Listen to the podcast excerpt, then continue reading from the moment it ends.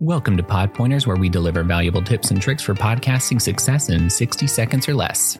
Editing software has come a long way and is continuing to evolve all the time. You can remove certain words like and long pauses, but background noise like barking dogs and televisions are much harder to cleanly remove from an episode without degrading the quality. Your recording space, which may not be an actual studio, should be a place where you're removed from people and animals, a place where you can sit comfortably without a squeaky chair, and be ready to hit the mute button if you're going to sip on water or coffee. Those slurping sounds are not sexy unless you're creating an ASMR podcast, in which case, slurp it up. And of course, try to avoid typing or clicking your mouse while recording, as those light clicks almost always come through loud and clear.